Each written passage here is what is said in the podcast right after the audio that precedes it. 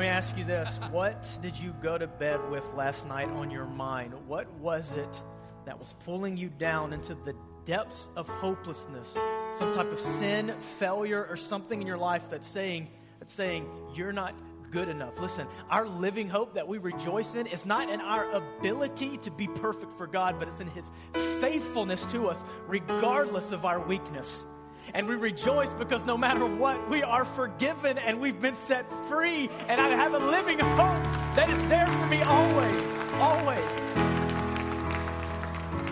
I want us all to know, no matter what it is, His grace abounds far much more than your sin. Give it to Him and rest in the forgiveness and move on with your day with joy because Jesus has died and risen for you. That's what we're here for. And that's what we're going to go to God right now and pray for. Let's pray. Father, thank you for Jesus. Thank you for dying for us and rising for us and interceding and advocating for us this very moment. God, forgive us when we put the focus back on ourselves and we rely on ourselves. We will always be disappointed and experience misery in that. God, we're people who are admitting we're broken, that we need help, and that help only comes from you. So give us the joy and the peace that the Spirit gives and work in our lives this morning, we pray in the precious name of Jesus. Amen. You may be seated. Good morning, church. It is good to see you. We are continuing again with part two of spirit filled relationships. And last week, we learned about the spirit filled wife and what submission looks like for her being filled with the Spirit. And today we're going to talk about spirit filled husbands. And I want you to know that after the service in the lobby for a limited time for 1999, we do have for our wives um, brain reading devices for your husband. Um, I'm just kidding. They're too expensive. We couldn't get them. Um, far much more. No, they don't even exist. I'm just kidding. And if they did exist, they probably only work for like a week because of the amount of energy and electrical power that it would have to pull to actually work. Your husband would be dead in a week. So we are not going to provide those. Please do not look for those, they do not exist. But moving on. Don't you love it? You make yourself laugh at your own stupidity, man. Uh, let me, let me refocus us back to what we're talking about. We look back in Genesis and we see the perfect creation of God in man and woman, but in particularly husband and wife. And we see within the garden, we see Ephesians 5 being played out perfectly. And we see that the original relationship was so pure and perfect that the headship of the husband over his wife was a manifestation of his consuming, perfect, pure love for her. And her submission to his headship was a manifestation of her perfect, consuming love for him. There was no selfishness in it, there was no abuse in it.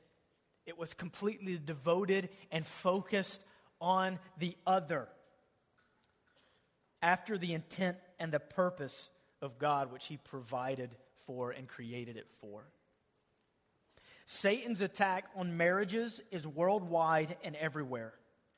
From the beginning, he has been whispering in the ear of both the wife and the husband to live independently of each other. What God brought together in unity, the enemy tries to break apart and destroy.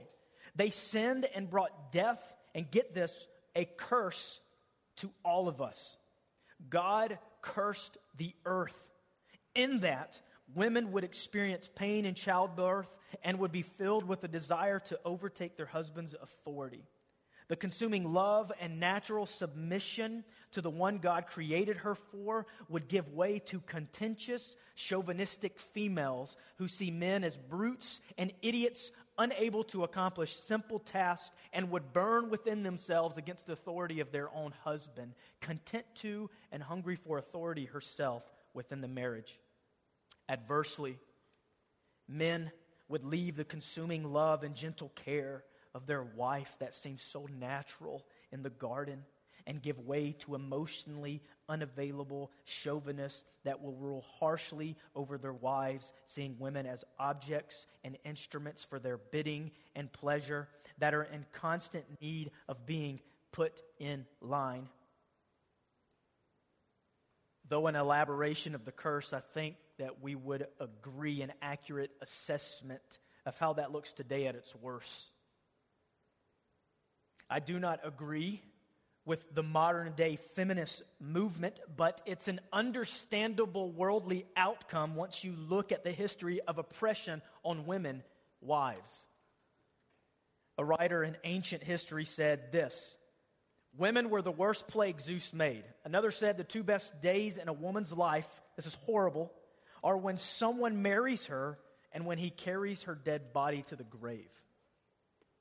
In most places, however, if they were allowed to live at birth, women were minimally educated, could not be witnesses in court of law, could not adopt children to make a contract, could not own property or inherit, and were viewed, as both Aristotle and Josephus said, in all respects to be inferior to man.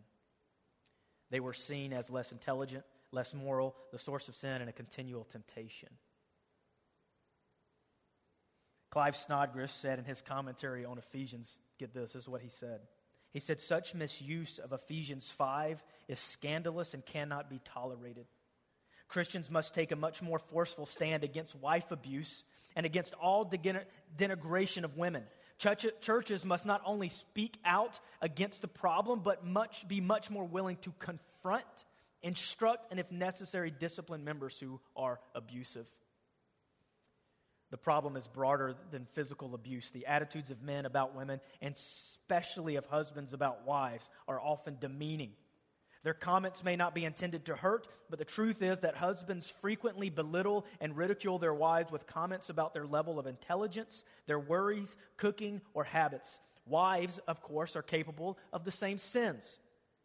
But husbands are more likely to engage in such belittling as the result of their sense of being head. The abuse of women in the family is a manifestation also of the sexual illness of our society. We live in a sex diseased society that has developed manifold ways to debase women. Movies and TV focus on rape, violence, and use of women. One fourth of all sex images and cybersex involve the torture of women. And get this here's what he says virtually everyone agrees that all of this is terrible but no one does anything. And worse, good people, good people still take part in it. Christians must separate themselves from such entertainment and from such treatment of women. It will not fit Christ. And some Christians have also distorted this passage by speaking of a husband's umbrella of authority so much emphasis is placed on the husband as head that he is seen as a privileged authority figure, and wives are reduced to second level status. In extreme cases, wives are not even held responsible for their actions, their husbands are. Headship in this text has nothing to do with privilege, it is about the servant character of authority. Wives do have responsibility for their actions, and they also have equal value. Husbands are not bosses to be served and wives are not their unthinking slaves. Truly, as Charles told us last week, the curse is alive and well and working today. I hope we can see that in God's word here that Christ's love and salvation is the only cure for this curse. Husbands, I will speak to you personally. Being a husband myself, Husbands, I pray we are not guilty of using the Bible to our selfish advantage to somehow elevate and demand submission and respect from our wives. Our position of headship is not a privilege, get this, or a superiority. It is a responsibility. A responsibility. We are not special just because we are men. We have been sovereignly made a man by God, and with that comes great responsibility. God is going to judge us on the basis of how we used that responsibility of headship for the goodness, betterment, and tender care of our wife. And if we abuse that position, we can be sure God is paying attention. And so is the leadership of this church. Besides the arms of Christ, a husband's should be the most secure, comforting, loving, respectable, gentle, gentle, reliable bosom for a wife to confide. And before you think I'm giving colorful rhetoric to tickle the ears of the unappeasable wrath of our liberal culture and its attack on husbands, let me say this. Standing up for wives is not giving them man's position while tearing down the image of God in males. It's pointing both husbands and wives to the only one who can do something about the evil inside of us all. We need the gospel of Christ, and without it, we all will perish. A spirit filled relationship, a spirit filled relationship will bring mutual submission to one another. We talked about a couple weeks ago about the Spirit. Be filled with the Spirit. And what's the result? What does the Spirit do in your life? The Spirit gives you the power to be able to do what God wants you to do. We cannot in our own flesh, so we must be filled with the Spirit. It brings joy and peace and gratitude, and it also brings mutual submission in the marriage. That's what we're seeing. We're seeing spirit filled husbands and wives submitting to one another. The wife submitting to the headship of her husband, and the husband submitting to the great needs of her wife and loving her tenderly. That's what we're seeing. So here's what I want us to see today I want us to see the command that only that only spirit filled husbands and wives can desire and yield to. That's what we're seeing in this series as we look at in Ephesians. The command that only spirit filled today, particularly spirit filled husbands, can desire and yield to. Last week, the spirit filled wife is called to submit to their husbands as to the Lord. Today, we're going to look at the spirit filled husband. So let's turn to Ephesians 5, starting in verse 25. Ephesians 5, verse 25. In verse 25, the command is given for the spirit filled husband, and it's simple it's this Husbands, love your wives. Easy, right? That's it. That's all you got to do, husbands. Love your wives. Go ahead and check that off the list. You guys can go ahead and leave and go home. Happy Mother's Day. We're good. It's not that easy, men. It is not that easy. This word love is far more deep and far reaching than we could imagine in our own strength. And we're going to look at Christ to be able to understand true love. Before we look at Christ, though, here's what we got to do we have to do this. We got to look at what loving our wife is not. If you're taking notes down, I want you, especially as a husband, here's what loving your wife is not. Here's a few things I want to give us so we can dispel any inaccurate thought about what love truly is. First and foremost, the main thing in this passage is that love is not a condition. Loving your wife is not a condition. Someone who would love their wife in a conditional way might say something like this I'll love her when she or she doesn't deserve love. Same thing goes for the wives. I'll submit when he or he doesn't deserve submission. This passage is calling us to an unconditional type of submission and love to one another. Husbands, loving your wife is unconditional. We're going to see that the word love, agape, is the type of love that has no condition on it. It seeks the best interest of the person at the sole forgetfulness of yourself. Putting yourself last and what the other person needs completely, regardless of if they deserve it or not. First and foremost, loving our wife is not a condition. Secondly, look at this loving our wife is not a duty. What do you mean by that? I'm a husband and I'm a man, so I know very well the temptations. And all of these came from my own failures. That's why I know how to talk about what the bad parts are because I struggle with them all. A husband who loves his wife in the duty sense may say something like this I work, pay the bills, provide. What more do you want from me? See something wrong with that? It's like the teenager saying, like, I took out the garbage. What more do you want from me? And parents are like, it's the attitude. You don't care. It's not about just doing your duty or treating this marriage like it's a job and you check it off. I want more from you. I want a heart. And when we say things like this, we show that our wife is just an inconvenience and a duty.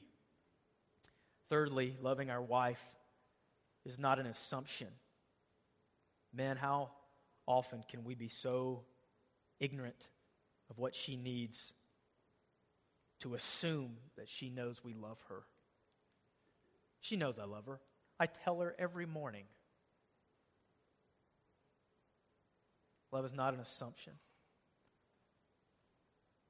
Fourth, look at this love is not a compromise. Look on the screen here. Listen, I if you've ever said the statement, happy wife, happy life, I want you to spend about six hours repenting in sackcloth and ashes today. And hopefully, you haven't been guilty of telling a newly married couple or someone that's about to get married within the, the chance that you get to give advice to young people who are about to get married. Hopefully, that's not what comes out of your mouth. N- no, not happy wife, happy life. Do you know what you're communicating when you say that? Really, you're still communicating, it's all about me, and I'll do whatever I have to to keep her from getting on my back. If you want a happy life, you'll just compromise and give in to what she wants, keep her happy, so then you can be happy. That's not love. And stop saying that, please. Please stop saying that. This is what love is not. There's a fifth one that's not on here, but I want to give. Loving your wife, men, get this, is not easy. Wives, when you hear that, you're probably like, oh, it should be easy to love me. Come on. It should flow from a romantic desire to just want to cover me, cover me with love and affection and passion. It should be easy. But it's not. I'll tell you why. Remember, we all have been cursed. Do you know what that means? That means we have within us a curse that will not go away as long as we're in this body. And the curse is exactly attacking the very thing that this is asking us to do. It is a curse upon women to want to not submit to their authority on their husbands. And so, therefore, it is not easy for wives to submit to their husbands. It's not easy. And so, men, you should be sympathetic to the fact that their curse is causing it very hard to do the thing that she needs to do. And in the same way, wives, you need to be sympathetic to your husbands and the fact that he's cursed because of sin. And it is not going to be natural and easy for him to do what this passage is saying. Loving one another is not easy because of the curse. And so, hopefully, in that, we can bring some more understanding and sympathy in our marriage relationship as we try to do this together with the power of the Spirit. Now, ladies, forgive me, but if you are amening inside and saying something like, Yeah, get him, tell him, let me ask you how are you helping him love you? Or are you making that unconditional job really, really hard? You may, you, are you being easy to love? Because the Bible itself sympathizes with the husband who dwells with the hard to love wife. You know that, right? Let me read you a couple verses. Proverbs 21 19 says, Better to live in a desert than with a quarrelsome and nagging wife. Wives, your goal should be not to fulfill that verse. Proverbs 27 15 says, A constant dripping on a rainy day and a contentious woman are alike. Restraining her is like holding back the wind or grasping oil with one's right hand. God, help us as wives not to fulfill that verse.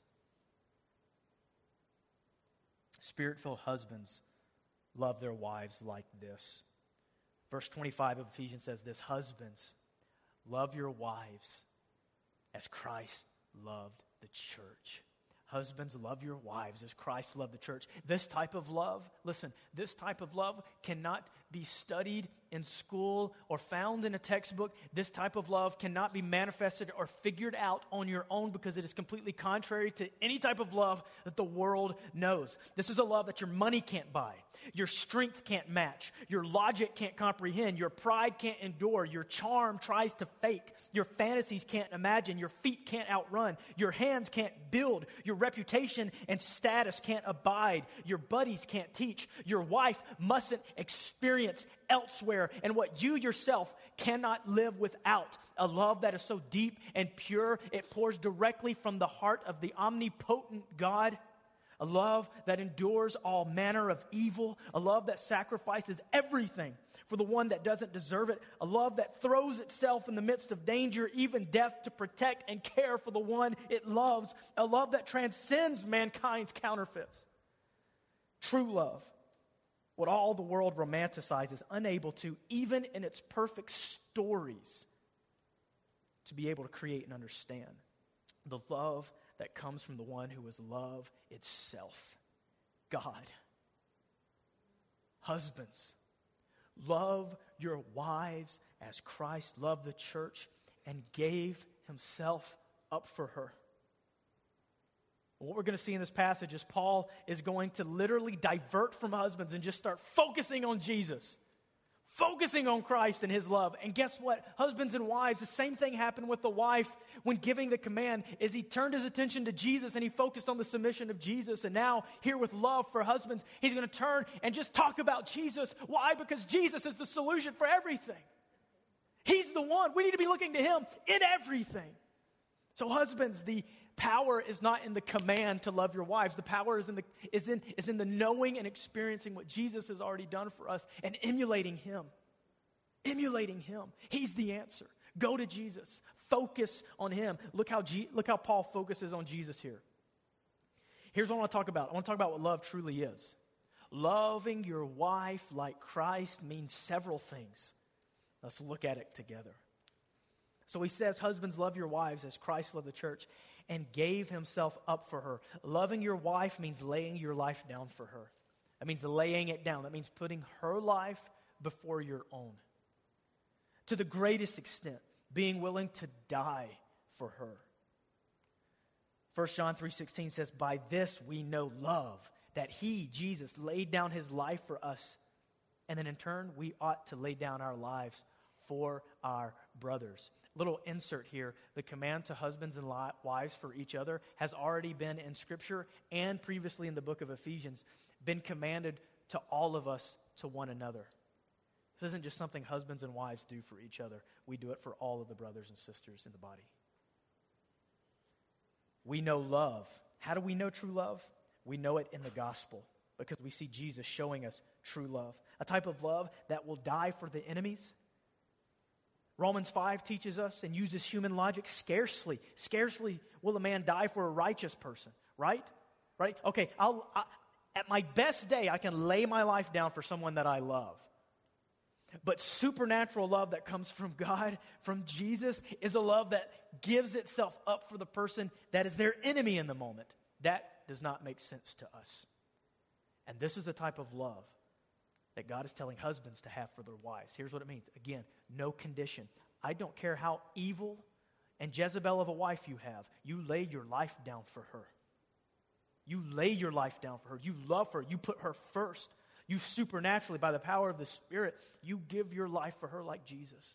Loving your wife like Christ means laying your life down for her. Secondly, loving your wife like Christ means caring for her spiritual welfare. He says this in verse 26 that he might sanctify her, having cleansed her by the washing of water with the word, so that he might present the church to himself in splendor, without spot or wrinkle or any such thing, that she might be holy and without blemish. Let's focus on Jesus for a second. What did Jesus do for the church? What has Jesus done for us. Notice here, He is the object. He is the object. He is the one who sanctified her. He is the one who cleansed her. He is the one who is presenting her and going to present her without spot, wrinkle, blemish, or any such thing. He is the one. And so the good news in this, as Paul is kind of diverting to really just focus on the gospel, is the reminder of what Christ has done for us all. We desperately needed help. We desperately were lost and, and dead in our sins, and Jesus comes in and he rescues us, meeting our greatest need. That word sanctify there means to be set apart. Set apart. The same thing happens in marriage when the bride was set apart for the husband, belonging to him, his. And Christ has set us apart for him, for his purpose. It says here, having cleansed her. Notice that that is past tense. Your cleansing from sins has already happened. And Jesus cleansed his church when he died on the cross and said, It is finished, and confirmed it by rising from the dead. Remember when Jesus was in the upper room with his disciples and he was washing their feet, and he comes to Peter, and Peter says, You, you shouldn't wash my feet, I should wash yours. And he said, Peter, if I do not wash your feet, you have no part with me. And he said, Okay, wash my whole body then. And Jesus said, No, no, no. You're already clean because of the word that I spoke to you. And those who are clean only need their feet washed. Listen, if you're a child of God, you are a child of God forever. You have been cleansed by Jesus. And how has He made us clean? It says here by the washing of water with the Word. That word washing would have probably made his viewers and those listening think back to the Greek ceremony of the washing of the wife before marriage, where she literally would, would go down symbolically and wash herself in water, making herself pure and perfect for her husband. And all past failures, past defilements, all of that would be symbolically washed away. And he's using a symbolism here of simply cleaning. And how has he done it? He's cleaned us by the word, hearing of the gospel. And those who've placed their faith in Jesus have been made clean and forgiven of their sins always. So that he might present the church to himself in splendor, without spot or wrinkle or any such thing, that she might be holy and without blemish. A couple weeks ago, we looked at Ephesians 1. We saw the purpose that God chose us in Him that we would be holy and blameless before Him. And how does He do that? How does He accomplish that? Through the filling of the Spirit, through His power. He does it.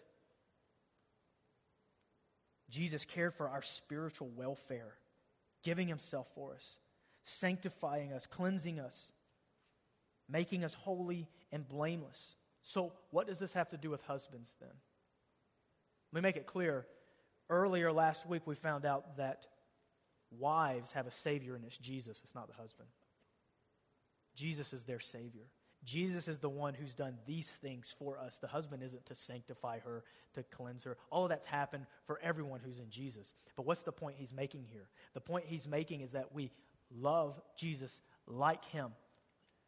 And we have a care and a watch over our wife as the spiritual leader, looking out for her spiritual welfare, caring about the sins that get into our home, caring about what we're exposed to, making sure and being the spiritual leader who wants to see us both together flourish and grow in a pure, wholesome relationship with Jesus.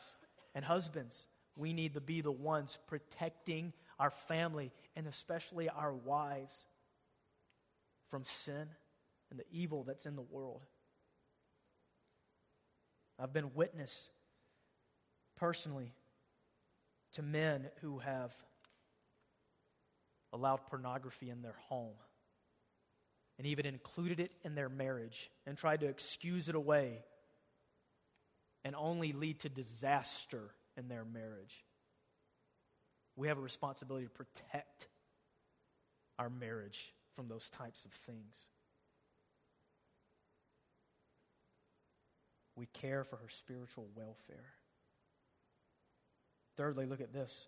Loving our wife like Christ means caring for her as ourself. Caring for her as ourself. He says there in verse 28 In the same way, husbands, in the same way, as we're talking about Jesus, in the same way husbands should love their wives as their own bodies. Husbands, do you see the answer? Do you see it? Jesus is the key. You must know him, love him, follow him, look up to him, study him, live for him. You'll never grow close to your wife like you need to unless you grow close to him. You'll never sacrifice for her unless you've experienced his sacrifice for you. If in your heart you know you're missing it with your wife and you're cut to the core with your lack of love for her, yes, the curse is against you always. You must run to Jesus. He will teach you how to love, but you must receive his love and abide in it. Christ loved the church in the same way, husbands, care for her as yourself, love her as your own bodies. He says here next, He who loves his wife loves himself. Why does he say that? And then he says in verse 29 For no one ever hated his own flesh, but nourishes and cherishes it, just as Christ does the church, because we are members of his body. He who loves his wife loves himself. What's he trying to say here? Love your wife like yourself because she is part of yourself. Love your wife like yourself because she actually is part of yourself. When you got married, you guys became one flesh and she is part of you. And so to deny her the basic instinct of caring for her just like you would care for yourself. You wake up in the morning, you take care, you brush your teeth. When you're hungry, you feed yourself. When you're cold, you give yourself warmth. When you need encouragement, you find encouragement or look for it. When you're bored, you try to entertain yourself. It's all natural. And he's saying the natural love for yourself should be extended to your wife. And hating her is like hating your own flesh. It's like, I'm going to be good to my right leg today, my left leg, you, I'm going to tie you up. You're not getting anything today, lefty. No one ever hated himself. Your wife is a part of you. And if you hate her, you're hating yourself. Because we nurture and we cherish our bodies. How? Just as Christ does the church. Because the church, each and every one of us, are a direct, direct member of his body. Actually, a member of the body of Christ. We're part of it. And so Christ is going to take care of his body. And how good does he take care of us? Beautifully. He cares for us and he looks out for us and he looks to meet our needs not just spiritually, but also our daily needs. He cares for them. The scripture says, Cast all your anxieties and care for me because I care for you. I care for you. Come to me, all you who are weary and heavy laden. I'll give you rest. Husbands, care like that. Care about your wife as yourself. This is not a command to love yourself. The implication is you already do. So love your wife in the same way and care that you care for yourself, care for her. Look at this fourth one. Loving your wife means staying permanently devoted to her. Loving your wife means staying permanently devoted to her. 31 says, Therefore, a man shall leave his father and mother and hold fast to his wife, and the two shall become one flesh. All the way back to the book of Genesis when God created marriage and he made it, and he made this statement that a man leaves. He leaves. A wife leaves father and mother as well. And the two hold fast to each other. The word there literally means to cement or glue. They literally become one flesh and they become the strongest binding relationship besides the personal relationship with Jesus that we see on planet Earth is between a man and woman in marriage and God finds it very serious. You have become one flesh with her. And the implication there is now there's unity, there's permanence. Husbands, we need to stay devoted to our wife. Stay devoted to our wife, no matter the circumstance, no matter, no matter what's going on. Let me remind you of the book of Hosea, where God is himself trying to show the permanent devotion that he has for his people through what? Through a marriage. And so he tells, uh, he tells Hosea to go marry a prostitute. And what do we see happening? We see she continuously leaves him and commits adultery time and time and time again. Completely leaves him. Totally undeserving wife of the love of her husband. And what does God say all the time? Take her back. Take her back. Take her back. Why? Because that's what I do for you. That's what I do for you. Husbands love like that. How good is it, church, to know that God loves us like that? We're constantly running away, and He's constantly chasing us down and bringing us back. And the wives get the, awesome, the husbands get the awesome privilege of loving their wives like that. Doesn't just mean that husbands do and wives don't, but we're talking specifically about the husband this morning. Stay permanently devoted to her because you're one with her. And then look at this, probably the most important one, the final one. Keep the gospel center. If you want to love your wife like Christ loves the church, then every focus, every conversation, every motivation you have will be in and through the gospel and the good news of Jesus because your marriage represents that. Verse 32 this mystery is profound, and I'm saying that it refers to Christ and the church. This mystery is profound, and I'm saying that refers to Christ and the church. What does it mean by mystery? Mystery being something that previously was not known and could not be figured out on our own. God reveals and shows that this thing, marriage, has had a greater picture and a greater reason this whole time. And the mystery of Christ and his church. The Messiah, God Himself, dying for and securing and marrying His bride, the church. Husbands and wives, the gospel must be center in your marriage. It must be the focus because it is the power of the gospel that changes. It is the power of the gospel that's going to work in and through your marriage. Look at verse 33. We're talking about spirit filled relationships, and so Paul spends a little bit of time of mentioning the wife and then he talks in length to the husband. Husbands and wives, we must be spirit filled. And husbands, we must be willing to accept the responsibility. If you think, oh, he's being too harsh on the husbands this morning,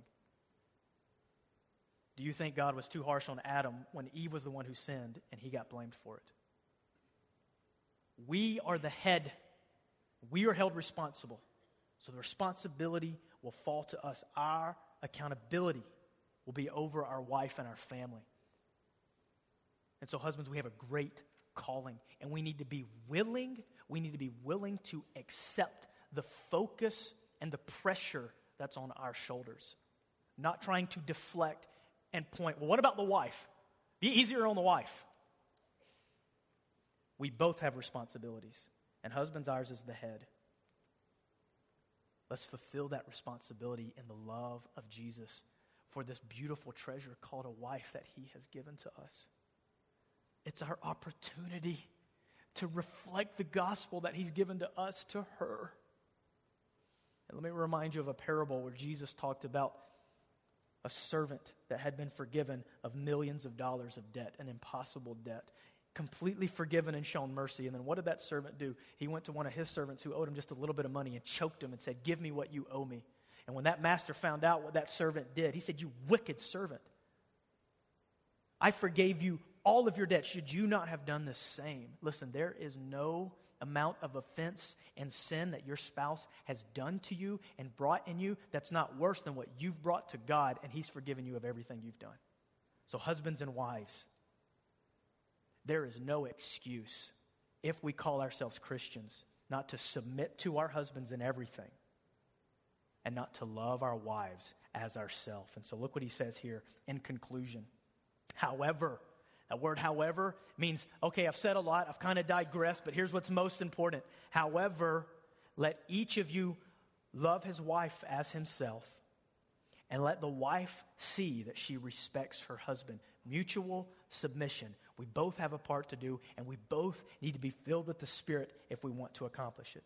Because without the Spirit, if we're resisting Him, we will not accomplish this. Keep your focus in focus. Wives, you elevate the headship of your husband. He doesn't and shouldn't, and submit to him. Husbands, you elevate her needs. She doesn't and shouldn't, and love her with all of your being. Here's what I want to leave you with as we're concluding.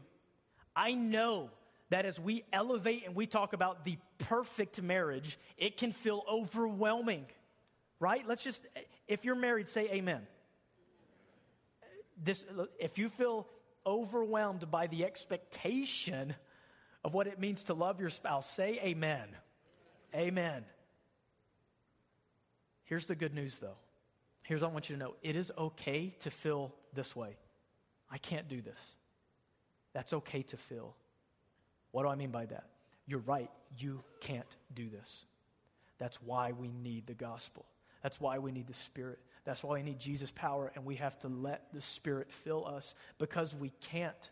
And when we think we can and we think we're good, we're elevating ourselves in pride, and the Bible tells us that we're in danger of falling, and we need to humble ourselves.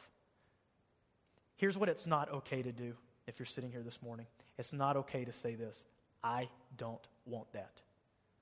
You're wife, you say, I don't believe that's what I should do. I don't need to submit, and you can't make me submit. You are resisting the Spirit and God's Word and what's actually good for you.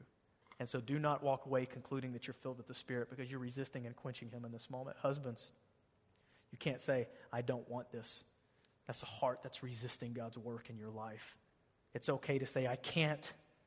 God help, but not okay to say, I don't and I won't. Don't resist this. Now, let me bring it home to, to the marriages even more so. Listen to what I'm saying. Everybody clue in, especially if you're married and especially if you have kids, especially if you're having kids, or even if you plan to in the future. Here's what's really important. We're going to talk about kids next week, the households of parents and children. And every single parent grieves over the disobedience and the dishonor of their children, and they desperately want their kids to honor and love and obey them. And so parents do everything they can. They throw money, they throw counseling, they do everything they can to try to fix their kid. Listen to this.